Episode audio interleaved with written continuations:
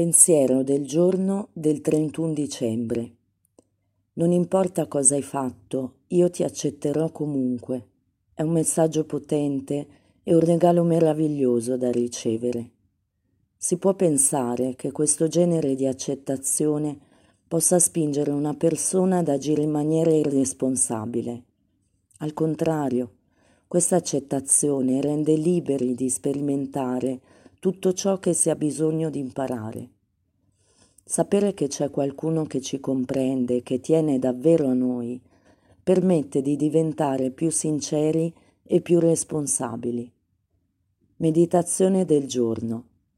Fa che ricordi che essere amati e apprezzati, indipendentemente da ciò che si è fatto, è necessario nel processo di maturazione di una persona.